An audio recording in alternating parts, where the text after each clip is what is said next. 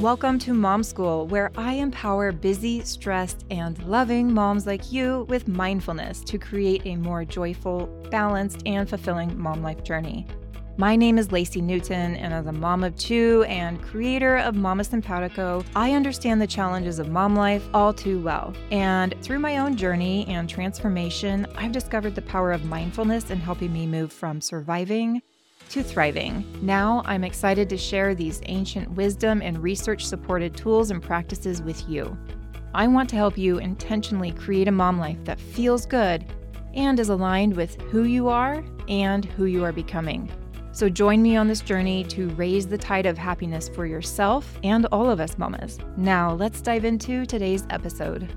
Have you ever had one of those days when you feel like you have so much going on in your own world that your bandwidth is all used up and there is nothing left for mom life.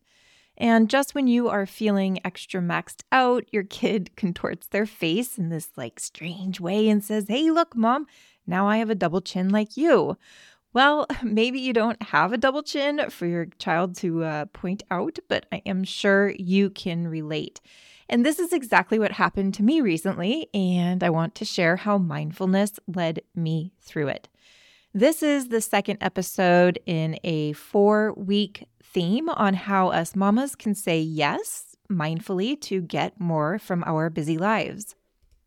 And today I want to make the case that mindfulness makes mom life better. And I want to share 12 reasons why. I'm not sure if I've ever really explained this before, so it's long overdue. Okay, so the other day I had just learned about the passing of a family friend, a woman who I spent a lot of time around growing up, someone who was kind and fun, and I was feeling shocked and sad. And I found out when my girls were at school, so as I recognized a need for grief, I was able to allow myself a break from what I was doing to simply feel and remember for a couple of hours. And as I was getting back into my day, I said goodbye to my husband, who was off on a work trip for the night and the next day, and preparing myself to solo parent while feeling my grief. I picked up my daughters from school, and for some reason unrelated to my friend passing, one of my girls was having extra big reactions to things that were upsetting her, and an unusual amount of things were upsetting her. Trying to support her, I used up what was left of my emotional energy. So I thought about how hard this was. Because of my mindfulness practice, my inner voice gave me support and self compassion with something like, This is super hard, and that totally makes sense. Your emotional bandwidth is used up, yet your little one needs you. Just sit with her and breathe.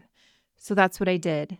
That's all I could really do, and it was okay. As it approached the girls' TV time, I was looking forward to being alone while I cooked dinner. I was enjoying it until I sliced my finger at the nail line cutting a purple onion. It stung and hurt so much.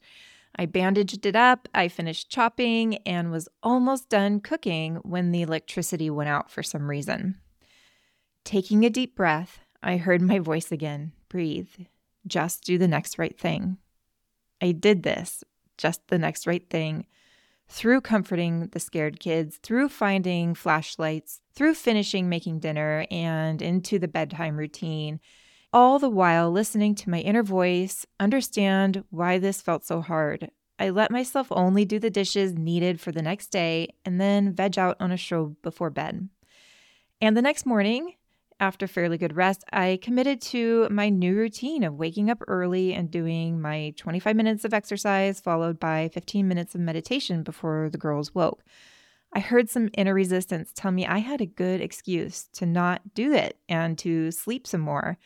But I let the thoughts flutter by like those butterflies on our path and got to it anyway. Feeling a little better, I went about my morning routine, but my bandwidth was still low. I kept doing the next right thing, not reacting too much when I heard the complaints about breakfast and instead opting for a slightly more skillful response than my initial reaction. Then on the way to school, a red bellied woodpecker flew straight into the side of my car, and I was devastated. So it hasn't been very long since all of this happened, and I'm still feeling a bit of low emotional and mental bandwidth for all things mom life. And yet, I know if I had reacted in unhelpful ways of old coping patterns or expressing my frustration, the past few days would have been much harder. There is a Buddhist parable that is often used to describe how we can approach days like these skillfully. It's the parable of the two arrows, and I'll summarize it here. In life, it hurts and we suffer when an arrow is shot into our arm. And it hurts worse to have two arrows shot into the same spot on our arm. The first arrow represents life events out of our control. The second arrow represents our reaction to the first arrow or life events. Often, our reaction is a resistance to the first arrow even being there. It comes with thoughts like, this shouldn't be happening. This isn't fair. I shouldn't be doing this. I need to do X, Y, or Z. So, thanks to my years of practice with mindfulness, I was able to work with a rough day of regular life and still do an okay job with the mom life part. I can celebrate several responses that were more skillful than my older reactions from my past would have been. I allowed myself time for grief, even though my to do list felt really long. I continued to try to understand my daughter and why she was having big feelings, even though I never really got much clarity. I sat and held her and breathed when my emotional bandwidth was used up, rather than expressing frustration that she wasn't telling me what was bothering her. I saw my overwhelmed emotions bubbling up as I started to notice all the crappy things that were happening this day. I slowed it down. I leaned on my girl Anna from Frozen 2 and I did the next right thing until I went to bed. I didn't have the wine or the chocolate ice cream that was calling me from the freezer, even though my mind was justifying it. I didn't react with frustration that I got breakfast smoothie complaints. Rather, we talked about how sometimes we can eat things that are medium delicious, even if it isn't as yummy as we were expecting. I wished that woodpecker peace and ease in its passing every time my mind thought about it, rather than thinking about how awful it was. And when my daughter shoved her chin into her neck and said, Hey, mom, now I have a double chin like you, I said, Huh, yes, I see hopefully outwardly modeling body acceptance, while inwardly feeling strangely vulnerable and exposed, like in one of those dreams where you go to school only wearing your underwear. And so I am no mindfulness saint. I didn't do that day and a half perfectly, but I can tell you I did them better than I've done before. I am a work in progress, and mindfulness helps me be a better mom.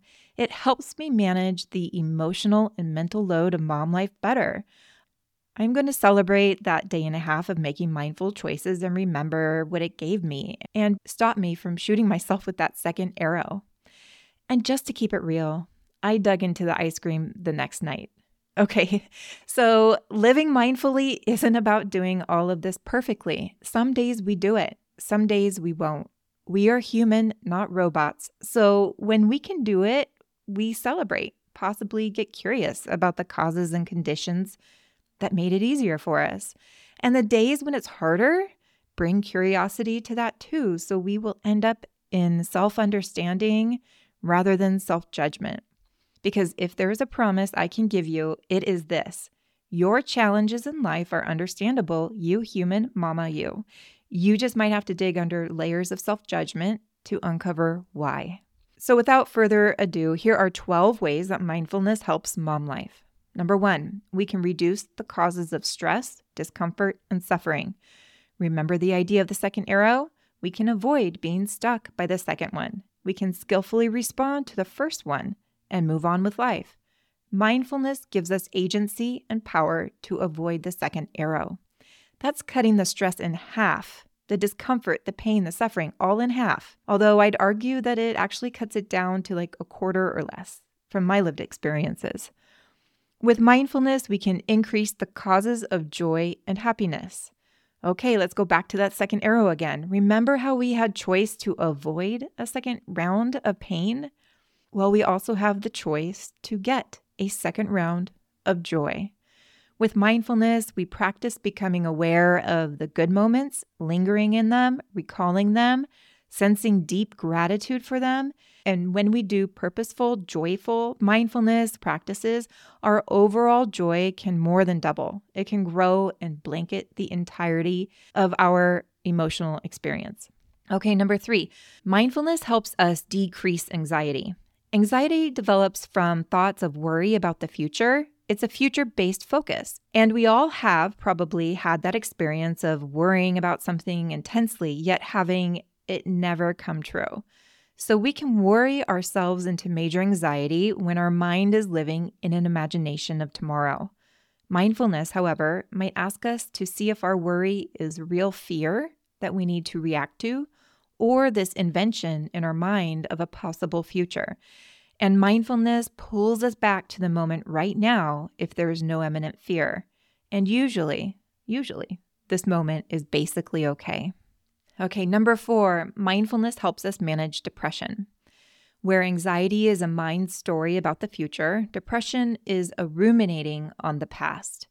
And again, ruminating is not helpful. We can have made mistakes and learned lessons, but reliving the past doesn't change it. How much better would this moment be if you weren't ruminating on that thing your boss said, or the way your child pointed out your double chin? Just saying.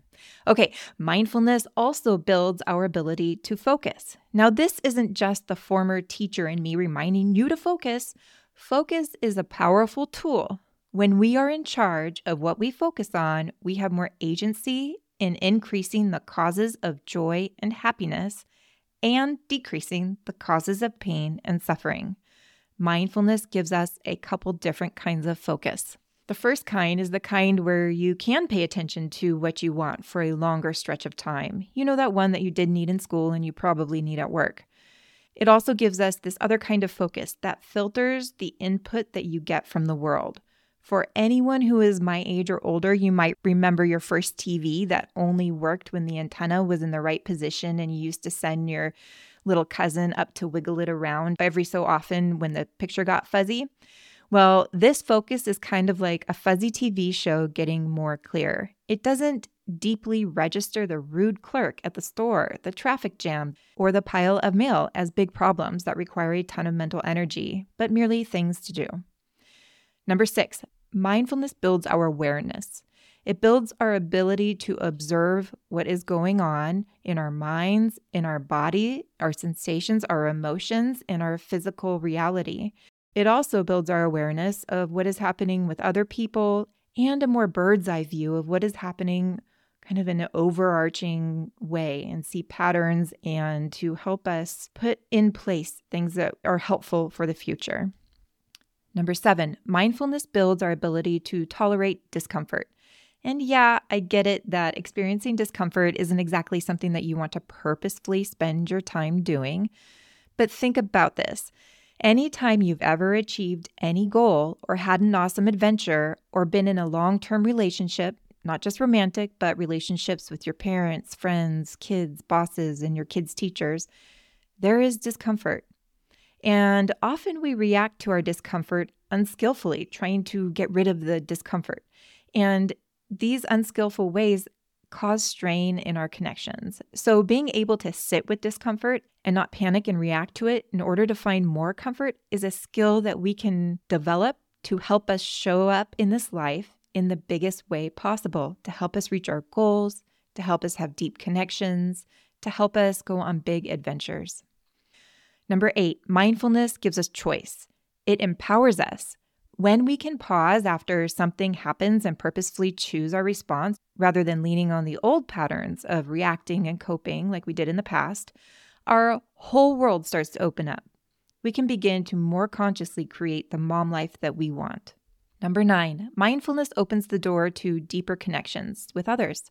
This happens because the better we know ourselves and our inner world, the better we can relate to the experiences of others. And people love feeling understood. So once you know yourself, you'll naturally understand people and connect in a way that makes them feel that they are understood and they'll want to connect with you more too. Number 10, mindfulness opens the door for deep self care. When we witness our automatic thoughts and we see the judging, shame, worry, and stressful thinking patterns, Mindfulness will invite us to stop being so hard on ourselves through self compassion and understanding. It will teach us to question those thoughts and challenge underlying beliefs and take care of ourselves at the inside level. Number 11, mindfulness invites us to have more fun. Something generally understood with kids is that a playing mind is a growing mind. And this is true for us too. Play is inherently good for us and is actually the opposite of depression. And implementing the pearls we talk about here on Mom School or the practices in real life is actually kind of fun after a while. Going about your day, almost like this mindfulness experience that you have is a little secret just for you. Trying something out, observing what happens. And number 12, the last and final way that I'll share, at least for today, about how mindfulness helps mom life is that mindfulness gives us more time. How much time would you free up if you felt empowered to let go of worrying, complaining, indecision, dwelling on unpleasant experiences? How much time would you save if your communication with others was more effective? What if the solutions to your challenges came faster? How much more time would you have for joy if you weren't resisting the dirty house, your child's reading level, or the way your jeans fit? So, mindfulness has helped me have so much more time for things like connecting with my kids, sinking into and lingering in a joyful moment, deep self care, like with meditation and journaling and self compassion, eating in a way that feels congruent with my values, exercising, connecting with the people in my days, being part of my kids' school life, play and leisure, and learning. So that's quite a list of ways mindfulness benefits mom life. I'm curious which of those ways means the most to you. Would you want more time, a kinder inner world, less stress? I hope you let me know. And if you want to fast track your ability to implement mindfulness into mom life, you might consider meditating. If you are interested, you can access several of my recorded meditations for free by following the link in the show notes. And I know meditation feels like a big ask for a mom, but mama, you can do it. Three minutes of meditation is infinitely more helpful than none. I started with five minutes when I had a seven month old baby and an hour and a half round trip commute to my full time teaching gig. I started with five minutes after I got ready for the day and before I woke up my girl. You can do it too. If you're part of the village, I'll have a fun habit tracker for some mindfulness practices in there for you. Our energy flows where our focus goes, so a habit tracker can be a super helpful tool as you start to implement more mindfulness into your life. And also, there are the extended show notes for this episode. So I hope you are having a better week than I am. And I'll send you vibes that your child doesn't point out your double chin this week, too. And next week, I'll share a really useful strategy that will make the tough moments in mom life so much better. I hope you check it out. And if you didn't know, I offer free mom life check ins. It's a virtual meeting where we can talk mom life, share challenges, get support, vent, laugh, and practice a little mindfulness. And I think that you should check it out because it takes a village to raise up a mom, and I'd love to see you there. That is all for this episode. Remember, you are in good company. Thank you for sharing your time and practice with me. May this information benefit you, your loved ones, and moms all over the world.